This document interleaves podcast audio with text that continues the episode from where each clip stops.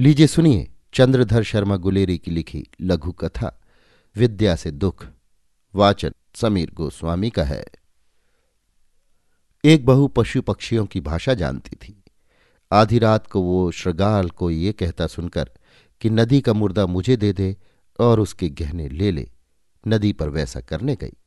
लौटती बार ससुर ने देख लिया, जाना कि ये असती है। वो उसे पीहर पहुंचाने ले चला। मार्ग में करीर के पेड़ के पास से कौआ कहने लगा कि इस पेड़ के नीचे दस लाख की निधि है, निकाल ले और मुझे दही सत्तू खिला। अपनी विद्या से दुख पाई वो कहती है, मैंने जो ये दुर्नय यानी अविनय कुनीति किया उससे घर से निकाली जा रही हूं। अब यदि दूसरा करूंगी तो कभी भी अपने प्रिय से नहीं मिल सकूंगी, अर्थात मार दी जाऊंगी। अभी आप सुन रहे थे चंद्रधर शर्मा गुलेरी की लिखी लघु कथा विद्या से दुख। वाचन समीर गोस्वामी का था।